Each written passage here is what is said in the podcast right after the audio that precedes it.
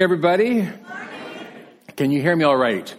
Okay, we had a few complaints this morning in the first service that I wasn't loud enough, so I'm going to talk loud.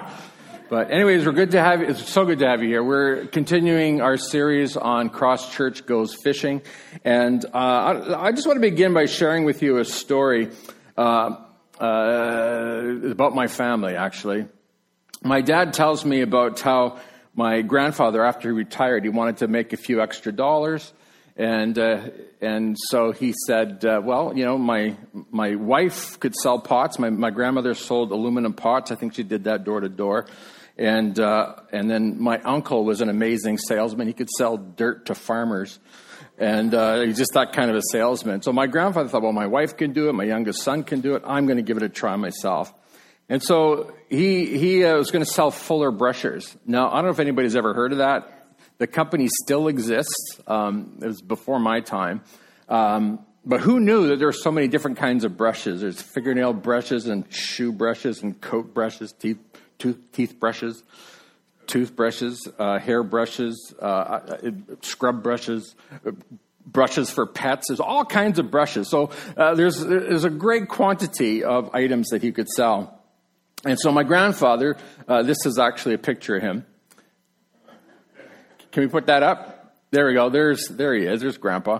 Uh, he went door to door, and um, my uncle went with him, just sort of coach him and encourage him. And uh, and here's what he said when he rang the doorbell. The person answered the door.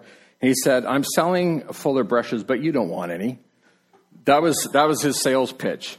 Now for us, we thought that was absolutely hilarious, especially to those who are in the business of sales. You understand that if you're going to sell something, you have to have some some uh, enthusiasm behind that. There's got to be some passion. You have to you got to be convinced that what I'm selling to you is the best thing that uh, has ever been made since sliced bread. Well, you can you can quickly imagine that his sales uh, career didn't go very far. In fact, I think he he did it for one day and he never did it again. Uh, Fuller Brush made a lot of money that day, but it came from him, not from anybody else, not from any clients. His problem was this. He didn't know his, he didn't really know his product. And he, he didn't believe in it. He wasn't passionate about it. It wasn't something that he was terribly excited about. This is why so many of us are not good at sharing our faith because we really don't know our product. We don't know the person that, that we're trying to tell people about, which is Jesus. And maybe we just don't believe in it the way we need to believe in it. For some of us, you grew up in church and it's like, yeah, you go to church and uh, you're, you're what we call a cultural Christian. You grew up in the church, you've been to church all your life, but somehow it hasn't hit you yet. That's the difference between a good salesman and a bad salesman. A good salesman understands his product he, and he's passionate about it because he knows it's the best thing you can buy. Imagine going to a car dealership and you get there and the salesman comes up to you and says, You don't want to buy one of these cars. I mean, you would say, What kind of a crazy place is this, right? I, I know my experience. Anytime I go to, I, I go to, I go to uh, to the Ford right by Polo Park, the Ford dealership, and every time I go in there to get the oil change, I, I walk through the through the uh, uh, through this the showroom and just to see what I'm missing and see whether or not I'm ready for a new vehicle or not. And every single time I go in there, I, have got about two or three or four guys come up to me and they want to sell me a vehicle really bad. Folks, I want to tell you something. The passion that these guys have for vehicles that last for a few years and that are gone forever is a passion that you and I should have in sharing our faith with others. Would you agree with that? Would you say amen to that? And yet, we're passionate about all kinds of things, but when it comes to our Lord Jesus Christ, we seem to be lacking desperately in that way. And that's, that's a problem. That's problematic if you're a believer today. Because when Jesus began his ministry, this was the very first thing that he said. If you could change that slide, please. At the beginning of his earthly ministry, he says, From now on, you'll be fishing for people. Luke chapter 5, verse 10. Those are the very first instructions that he gave his new believers.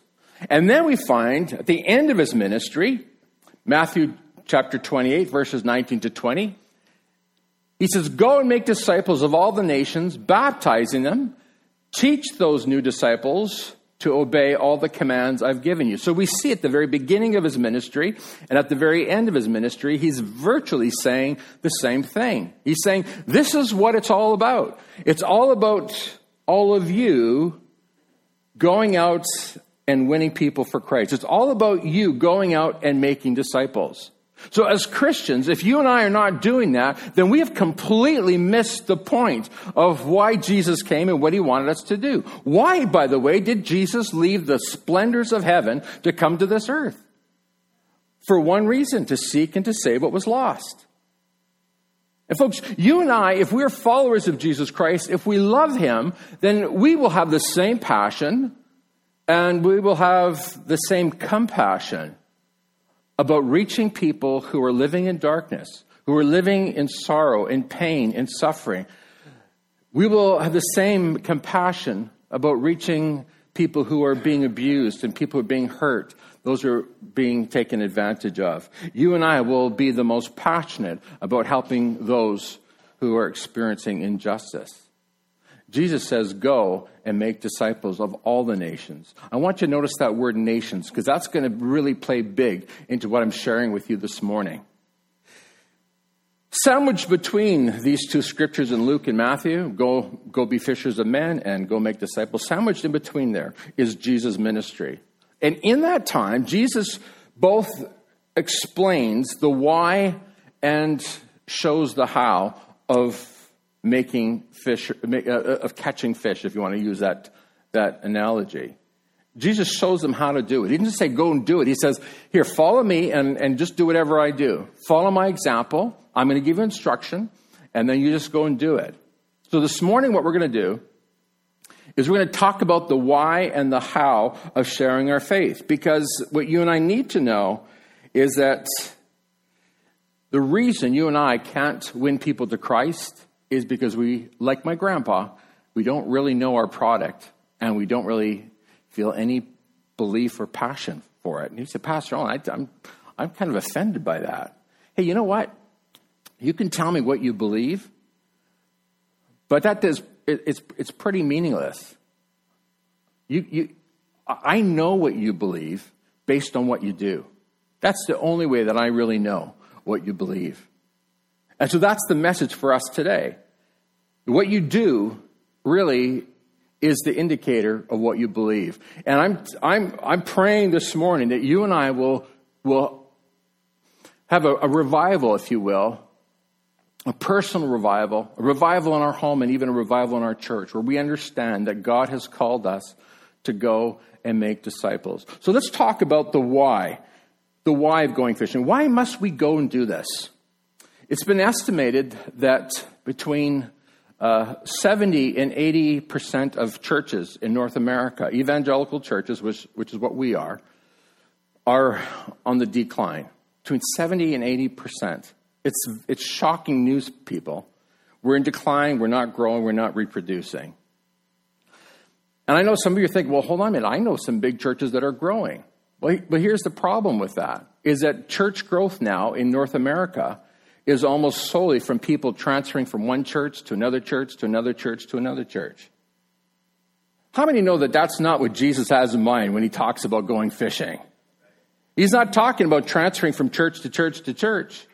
He's talking about go and win new people, people that don't know Jesus, people who've never heard about Christ, or people that, you know, maybe have heard of Christ, but have never been engaged. So uh, it's at least 85% or maybe 90% now of church growth is just people from moving from church to church to church. Here at Cross Church, what I want is I want to see us win souls for Christ. And I got some good news to share with you by the end of the message. But let me ask you the question today Are you actively involved in sharing your faith? When's the last time you invited somebody to church? Statistics say that, that every year there are 4,000 evangelical churches that are closed down. Every year, the doors are closed, they, the church no longer exists. 4,000 a year. First of all, that's a lot of churches in North America if you can close 4,000 a year. But this is shocking, folks. we're in trouble. We're in serious trouble in North America. The gospel light that has gone forth from all these churches, those lights will all now be distinguished, extinguished in those communities. It's over. No more light. So the question is this is what is God going to do with us? How will God use us to bring light and hope to a dark and hurting world? God's got work for us to do. Would you say amen to that? Yeah. We got that wasn't as as convincing an amen as I was hoping for. Maybe we could try it one more time. Amen? Amen. Thank you. We got the amen section up here. I love it. We can move a little closer. I'm going to read to you some scripture, Luke chapter 10. And uh, remember, this is happening now in the middle of the bookends. The bookends being Jesus says, Go make disciples in Luke chapter 5. And at the end, Jesus says, Go and make disciples. Here's what Jesus is doing and saying in the middle of all this. Remember, he's showing the why and the how of making disciples. The Lord now chose 72 other disciples. And I don't know if you knew this, there's more than 12 disciples.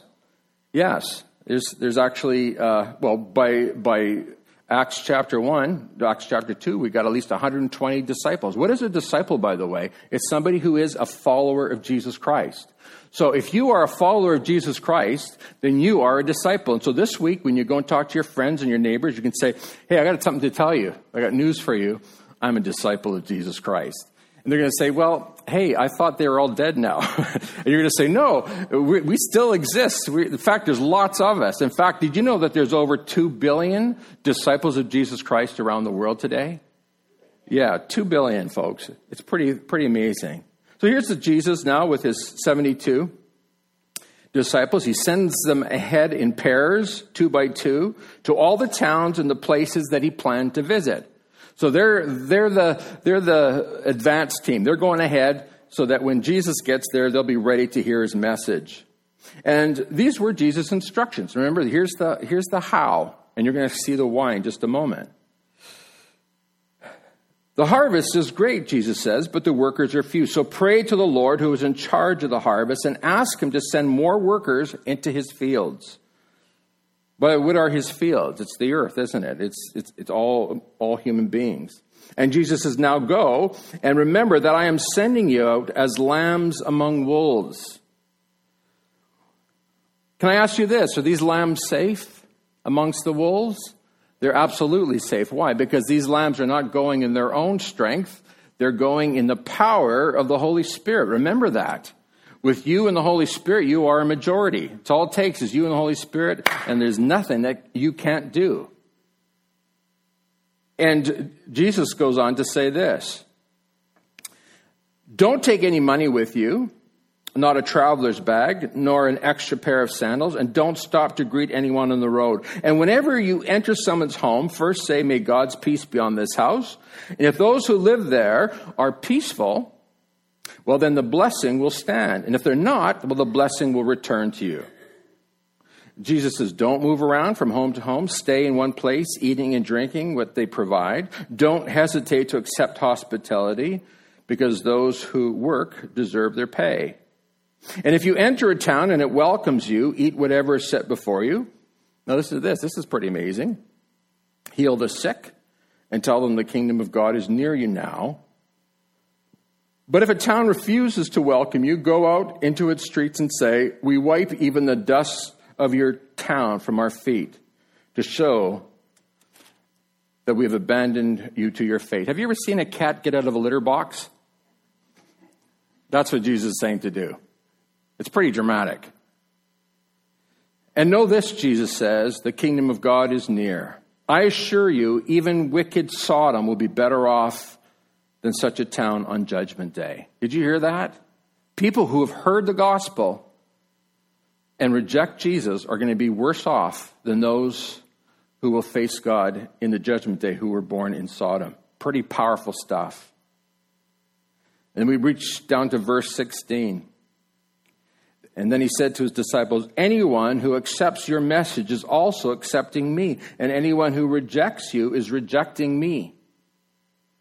And anyone who rejects me is rejecting God who sent me.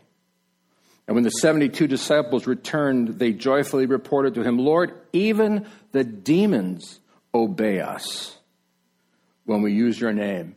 Hey, folks, can I ask you a question? Does this still stand today? Yeah, you want to believe it. The question is this is when's the last time you experienced the power of God working in you so powerfully that even the demons are submitting to you? You see, for some people, they think, well, that's for the new, that's, that's the New Testament time, that that is another era that doesn't apply today. There's some who would say that that's, that was an apostolic movement and that today we don't have that. But I can tell you, there's nothing in Scripture. In fact, if you look at the Greek uh, tenses, you'll discover that it's, it's ongoing. It's not just for then, it's for now. But the reason we don't see that kind of power working in us and through us is because, quite frankly, um, we're not going out and doing what Jesus tells us to do. If you have this notion or this idea that it's all about you, then you don't get it at all. Jesus has got a whole heavenly host. We, what do we call the heavenly host? Angels. And God has an earthly host. What do we call the earthly host? Christians. Now, it's important to understand this because you're going to see the, the, the correlation. You're going to see the importance of that in just a moment. But understand this is that God has called you and me to be his ambassadors, to be his servants. He's called us to serve him and to do his will on earth as it is in heaven. And then Jesus, uh, talking to his disciples, says, Don't worry if they reject you, they're rejecting me. They're not rejecting you. In verse 17, when the 72 disciples returned, they joyfully reported to him, Lord, even the demons obey us when we use your name. And Jesus says, Yes, I saw Satan fall from heaven like lightning. Look, I have given you authority over all the power of the enemy, and you can walk among the snakes and scorpions and crush them. Nothing will injure you. But don't rejoice because evil spirits obey you. Rejoice because what? Your names are written in the Lamb's book of life. Your names are registered in heaven. Hey, can I ask you a question this morning? If you're not a, if you're uh, if you're visiting here, maybe you've never gone to church before. Can I ask you a question? Is your name registered in heaven? Is your name written in the Lamb's book of life? Does God have a record of you so that that day when you die and you stand before God, God's going to say, "Yep, he put his faith in Jesus. Yes, he put his she put her faith in Christ." That's how you have your name registered in heaven. If you don't have your name registered in heaven, then the Bible says that you cannot stay in heaven. You cannot be in heaven. You cannot live in heaven. Wow. At that same time, Jesus was filled with the joy of the Holy Spirit, and he said, Oh, Father, Lord of heaven and earth, thank you for hiding these things from those who think themselves wise and clever, and for revealing them to the childlike. Yes, Father, it pleased you to do it this way. Hey, if you're sitting here today thinking, Pastor Allen, you know what? I can't witness. I can't share my faith with other people because I'm not wise or clever enough.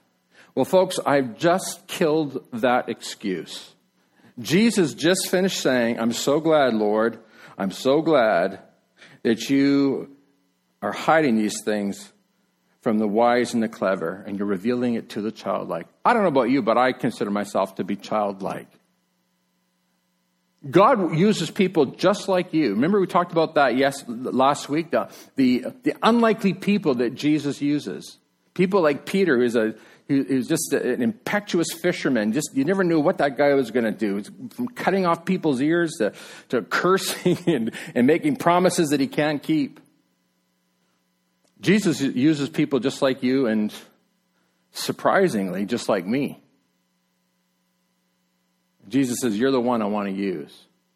You're the one. You're the one that's qualified. Not because you're so clever, so wise, or so brilliant, or so good looking. Well, I didn't say that, but you get the point.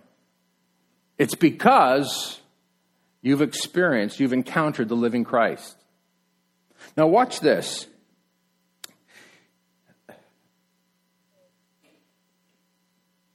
In Luke chapter 10, verse 1, the very first verse that I just read, it says, The Lord now chose 72 other disciples and sent them ahead in pairs to all the towns and places he planned to visit. I want you to see the word 70 or 72. If you have an NLT Bible or an NIV Bible or an ESV Bible, it'll probably say 72. But if you have a King James Version, the authorized version, which is what Hannah uses, then it will say 70. Now, the reason there's a bit of a difference, and this is really, really important now, please don't zone out on me because this is going to blow your mind. The Textus Receptus is what the King James Version is based on, and, it's, and it says in the original Greek language, it says 70. There's been other, other texts that, that we have found since then where there's just very minor changes. And please don't be alarmed because some people say, oh, the Bible's full of errors. It's not. And, it, and you'll see in just a moment that this is, this is not that significant, but it's important for me to point it out because it, it matters to what I want to show you. And you'll see this in just a sec. The Lord now chose 70. Now, why, why 70? Why is that important? And some of you clever ones will think, well, because seven is the perfect number. Well, it's not quite, not quite. There's a reason for this. And the way that I can help you understand this is by going back to Genesis chapter 10. Now, some of you know we've been asking everybody to read through their Bible every, every day because we want you to read it through the course of the year. And here's where you're going to see the importance of knowing the Bible from Genesis to Revelation. In Genesis chapter 10, we have what we call the table of nations. In other words, all of the primary or the first nations that ever existed are actually listed in Genesis chapter 10. A lot of people don't know that. Now, if you read through that and you start counting up the nations, guess is what you're going to discover. That there were, in fact, how many nations do you think? 70, that's right. There were 70 nations. Now, for some people, when they count through it, they come up with, a, with 72, depending on how you count it. Whether it was 70 or 72, it doesn't matter. The point is this, is that these are all the nations. And the number now that Jesus is sending out, I want you to see the correlation now. It's very important. The, the correlation is that Jesus now is sending out one person for every nation. Why is this important? Well, I'm glad you asked that question. The reason this is important is because in Genesis chapter 10 and chapter 11, chapter 11 is a story about what? The Tower of Babel, where everybody's tongues are confused and nobody can understand each other and everybody is dispersed throughout the nations. Watch this, folks. All those people, all those nations did not recognize our God, Jehovah, as their God all those nations had rejected God. And all these nations are now on their own. And you can check this out yourself. If you look at, if you look at Genesis chapter 10, you'll find that nowhere in the list is there the nation of Israel. The nation of Israel did not, did not arise until after the Tower of Babel. We get to Genesis chapter 12 and we find someone by the name of Abraham. And Abraham is called by God and God recognizes him as his own. Why? Because he put his faith in God. And God says this, this is really important. God says, you will be my, the father of my nation. God at this point is saying, I don't have any nations. But Abraham, you're going to be the father of my nation. And we know the story. We know, we know what happens. Abraham, through the seed of Abraham, the, the offspring of Abraham, the children of Israel are born. The nation of Israel is born. And then out of the, the nation of Israel, another uh, nation is born, or if you will, the true nation of Israel, which is called the church, Christianity. This is so amazing. Watch this. God in Genesis 10 has no nations. But by the time we get to the New Testament, to the time that Jesus has come to this earth, remember he's saying, I'm coming to establish my nation. Watch what happens. A whole new nation is born, and this nation is called the people of God. It's called Israel. It's called the church, whatever you want to call it. I like to say the people of God. This now is the new nation of God. And it's through this new nation of God that God intends to reach all the nations. So here's what we discover is that God sent Jesus to this world, watch this, to take over the world. And the way that he takes over the world, folks, is by his Holy Spirit and through his people that he calls his own. There's no plan B, there's only a plan A. All those who say, I am a believer in Jesus Christ, I am a follower of Jesus Christ, all those who recognize Christ as their Lord and their Savior are called to do this work of advancing God's kingdom, to take over the whole world. And that's why, watch this. This is why when you get to Acts chapter 2, when the Holy Spirit comes, everybody starts speaking in tongues. And what does it look like? It looks like Genesis 11, the Tower of Babel. Everybody's speaking all these languages. Nobody likes each other anymore. Nobody understands each other, and everybody is divided. But in Acts chapter 2, it's now a reversal. Everybody's speaking different languages. But lo and behold, the Bible says that now they understand each other. And not only that, but everybody is declaring the praise of God. In Genesis 11, they hate each other, they divide, they separate, they Tra- they go to, to, the, to the uttermost parts of the earth. And now they're going to the uttermost parts of the earth with the good news of the kingdom of God. You need to understand that. Watch this in Acts chapter, chapter 2. Listen to what it says. It says, Then what looked like flames or tongues of fire appeared and settled on each of them, and everyone present was filled with the Holy Spirit and began speaking in other languages as the Holy Spirit gave them this ability.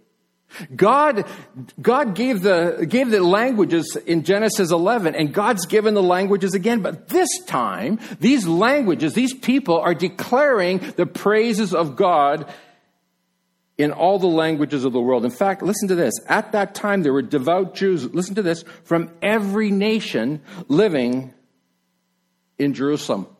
Listen, that verse is there for a reason. It's to make you understand that God's intention is to bring the truth to every single nation, to every people group, to every nationality, because God's plans to take over the world. And folks, it's not, it's not through, through the might of men, but God is coming into people's hearts. He's taking, he's claiming people's hearts. That's his plan to take over the world, to claim people's hearts. And so for this reason, uh, folks, you and I are called by God to go and bring the good news to Burundi and around the world and right here in our own home, at our own, at our own doorstep. And when they heard the loud noise, everyone came running, and they were bewildered to hear their own languages being spoken by the believers. And they were completely amazed. And then we read down in verse 12. Listen to this amazing verse. I've never ever heard anybody ever preach about this. But it says they stood there amazed and perplexed, asking, What can this mean? And I'm going to answer that question. What does it mean that everybody's speaking in all the languages of the world? It means that God now is reversing what happened in Genesis 11, where He confused everybody's language. And now He's bringing people together. He's he is declaring a brand new nation called the people of God under the anointing and the empowering of the Holy Spirit. And this new nation is going to turn back the tide of evil and darkness in this world. Folks, I'm telling you today, God has called you to be used by Him in the power of the Holy Spirit to bring light and hope to a world that is living in utter darkness. It's a world full of hopelessness and despair. Oh, God's made it clear what He wants to do. He wants to save this world, and He's going to do it through you and me. You see, Pastor Allen, are you sure of this? Yeah, actually, I am. In fact, if you look in Revelation chapter 15, um, let's look, look at that. Revelation 15 4. All nations, can we move that ahead, please? That's it. All nations will come and worship before you, for your righteous deeds have been revealed. Look at that. All nations will come and worship God. In fact, if you read through Revelation, you're going to be struck by the number of times it talks about the nations, the nations, the nations, the nations, which is very unusual because up until this time, anytime we talked about the people of God, it was always Israel, Israel, Israel, Israel. And now in Revelation, it's the nations, the nations, the nations. What's going on here? God's taken over the world through his son, Jesus Christ, and through his people. That's what you and I are called to do. You and I are called to be part of God's great plan to take over this world so that people can finally come to the light. You see, people are living in darkness. People are lost. People are in despair. That's why Jesus left heaven to come and seek and to save what's lost. God, in his compassion, said, This world needs my son. Because people are perishing. They are, the people are being abused and taken advantage of, and there's war, and there's hatred, and there's strife. But how many know that where Jesus Christ is named and recognized and embraced, there's peace, there's love? You say, I wonder where God is. I'll tell you where God is. He's right here. And He works through His people. But if you're not willing to say, God, here am I, use me, God, I'm showing up for duty, you can depend on me, God, then I'm going to tell you, folks, that you and I are not doing what Jesus Christ has called us to do. Our job is to bring hope to a broken and hurting world. And you say, Pastor Allen, I don't know if I can do this. And I'm telling you, folks, that you can because you're not doing it in your own strength or in your own wisdom or in your own power. You're doing it in the power and the anointing of the Holy Spirit. And you say, I didn't know Jesus Christ was the type that would want to take over the world. He seems so meek and mild. Apparently, you haven't read about Jesus in Luke chapter, or Revelation chapter 19, who's called the White Rider. When the White Rider comes to town, folks, look out. It's over. The enemy flees as we recognize the power of Almighty God, resident in Jesus Christ, and resident in everybody who claims Jesus Christ as their Lord and Savior. Oh, yes, you and I are called to go and fish for people. God, we're called to go and make disciples. Why? Because Jesus called us to do it, and because there's a world out there that's broken and hurting, and Jesus can't stand to see the suffering and the pain of this world. Jesus needs you. He wants you. In fact, He commands you to get on board with His great work of winning the lost. Would you say amen to that this morning? How do we fish, real quickly? I know my time is running out here. How do we fish? Well, remember this. The way that you're going to evangelize and share your faith is that you need to understand you are partnering with God. You're partnering with the Holy Spirit. God never intended that you do this in your own strength. This is why he sent the Holy Spirit. And look at this. As soon as the Holy Spirit came upon those 120 disciples that were waiting for the Holy Spirit, as soon as that Holy Spirit fell, I'm telling you, a revolution happened in Jerusalem. In the first, in that first sermon, 3,000 people got saved. Turning back the powers of darkness. Within, within just, uh, just days, by Acts chapter 4, now we've got, we've got uh, almost 5,000, almost 6,000 believers. And by the end of the book of Acts, we've got over 20,000 believers. People are following Christ. Why? What's going on here? I'm going to tell you what's going on. All these believers who've got the Holy Spirit are empowered to go and share their faith. And they're saying, You've got to come and experience what we've experienced. You've got to come to know Jesus. Talk about a revolution. Hey, wouldn't you say it's just about time we had another revolution? Wouldn't you say it's time that we have a revival here in Canada where people start coming to Christ? Well, it's not going to happen, folks, unless you and I say, Lord, here am I, use me. God, I want to be used by you in bringing hope and light to a broken and hurting world. So how do we do this? Because I know you're sitting here thinking, I want to do this, but I'm terrified. What should I do? Well, Jesus tells us in, in Luke chapter uh, uh, 10, verse 1, that we got to pray, or verse 2, we got to pray. We, we got to come to, to the Lord and say, Lord, I can't do this on my own. And so I need you to start praying every day God, use me to bring souls to you. Start working in my life. And God, raise up people who can do this with me. You know what? That's what I think is so wonderful about a husband and wife team is that you're doing it together. You're inviting your neighbor over and you're saying, hey, we want to share Jesus with you. You're not doing it alone. You're doing it together. You're busy working for God, advancing his kingdom. In verse 5, Jesus says, Pray a, a prayer of blessing upon those that you come in contact with. Here, here's what I've discovered, people, is that everybody wants to be blessed. I people that are not even Christians. When they find out I'm a pastor, they say, "Oh, I, I could sure use your prayer," or, or hey, "Could you remember me to the big guy upstairs?" You know, I, I know what they're saying. They, they mean God. Uh, Pastor, could you just remember us in prayer? And I could sure, rem- if you could just remember us to the big guy, that would be so, so appreciated. And I said, well, how about we do that right now? They're all in favor of that. Here's what happens, folks, when you and I begin to pronounce blessing upon people who are open. Watch this. The Bible says that the God of this age, who is Satan, has blinded the eyes of all those who don't know Jesus. So I know, I know who is blinded by Satan. They're the ones that, that don't seem to be interested. They're here this morning, but they're kind of like, not, they're not here. They don't want to be here. I wish I wasn't here.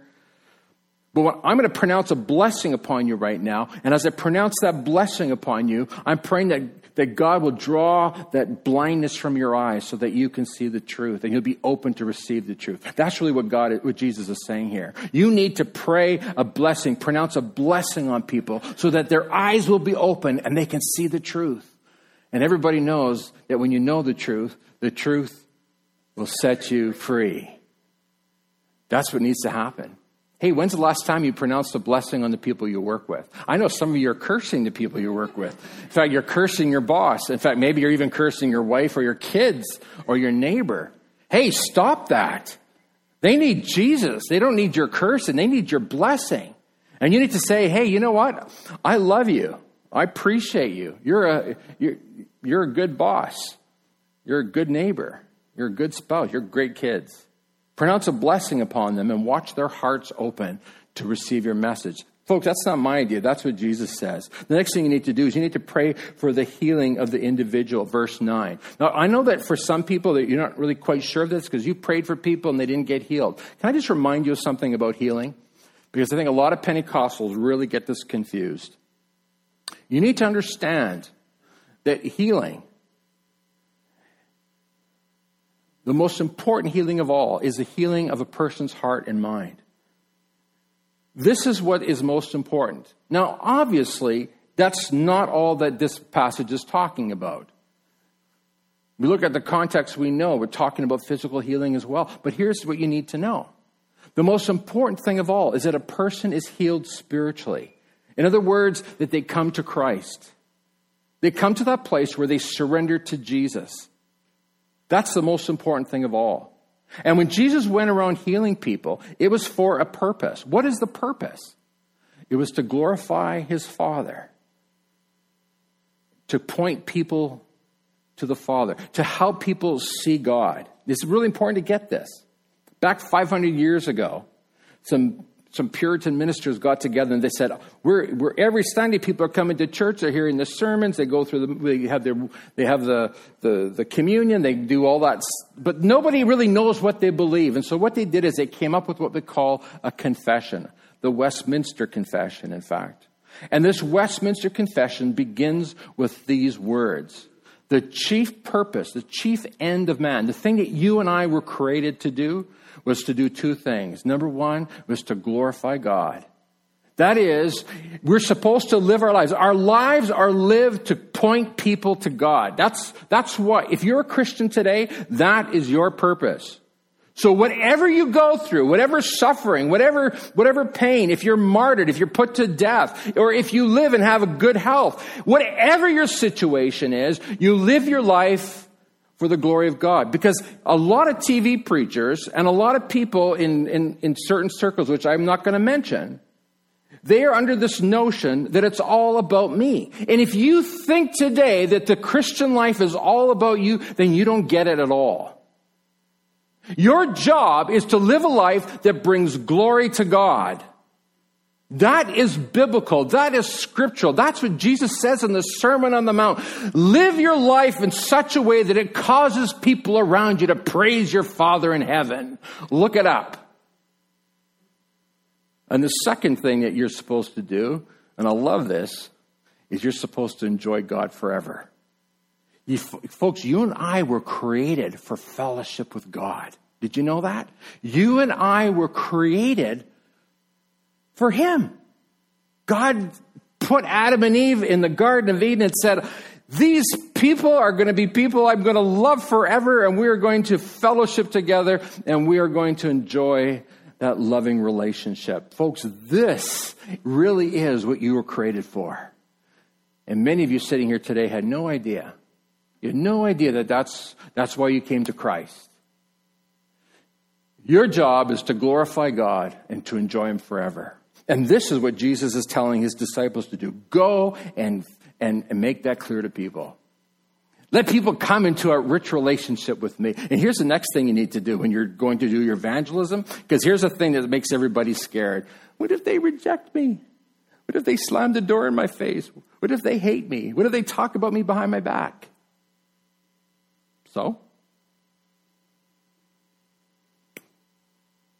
Jesus says this anyone who accepts your message and is, is also accepting me, and anyone who rejects you is rejecting me, and anyone who rejects me is rejecting the God who sent me. Did you get that? So when they reject you, here's what you need to know. They, you are now engaged in spiritual warfare. You have now, you've now gone up to another level and you are engaging them on a level that they're not even aware that you're engaging them on. You, you are now, you're not just having a cup of coffee and talking about the weather and the game and, the, and you're, you're now talking about spiritual things. And most people are not even aware of what's going on in the spiritual realm. You need to understand this, folks. When you begin to witness, you are now entering to a different realm and you're engaging people in a spiritual realm. If they reject you, understand, Jesus says, they're not rejecting you, they're rejecting me. You're rejecting the Father. Your job is not to get people to love you or accept you. How many know that today? But most of us live like that, don't we? We want, we want everybody to love us. We want to be the popular one. We don't want to be rejected. We want to be uh, accepted as being marvelous. And Jesus is saying, no. What you want is you want to please your Father in heaven. You want to obey Him. And then finally, what you have to do is you have to celebrate. And we're done here. You have to celebrate. Listen to this. When the 72 disciples returned, they joyfully reported to him, Lord, even the demons obey us when we use your name. It's amazing what you can do when you're going out. Listen, when you go out to win the lost, when you go out to evangelize, folks, that's when the power of God kicks in and you begin to see the supernatural happening in ways you cannot even imagine. It will blow your mind. And you'll be doing a lot of celebrating. In fact, I want to celebrate this morning. Something very exciting. Some of you know that uh, uh, our youth pastor. We're looking for a new youth pastor. And so in the meantime, I decided, you know what? I'm going to do it again. I was youth pastor for four years. I loved it, and I'm loving it again. Now, watch this, folks. On, on Friday night, on Friday night, uh, we had a really good time together. I talked to them about John 10 10, about how Jesus says the thief, Satan, comes to rob, kill, and destroy. But Jesus says, I've come that you might have life and have it uh, more abundantly, have it to the full, rich and satisfying life. And so it cast a vision for these kids of what their future could look like. And then I said, anybody who wants to ask Jesus into their life, I want you just to stay behind and everybody else can quietly leave. And folks, here's, uh, here's what we need to celebrate this morning. Ten kids came to Christ on Friday night. Hallelujah. Would you stand with me, please? Father, we want to say thank you that you're working in us and you're working through us. We're asking, God, that you be glorified and honored and uh, through everything that we say and do. God, we, we want to be, we really want to be your servants. We want to know the power of the Holy Spirit working through us, Lord, so that we can win many for Christ. How thrilling would it be if everybody across church won just one person to Jesus this, this summer before the end of the year. God, we're praying bold prayers and we're asking that you do something fantastic. Lord, it's for your glory and for your honor, and it's exactly what you asked us to do. So we're not asking for anything you don't want. We know beyond a shadow of a doubt this is exactly what you want us to do. So empower us now, we pray, by your Spirit. Use us, Lord, to win people for Jesus. We pray that in Christ's name. And everyone said it? Tell the people beside you, we're going to take over the world.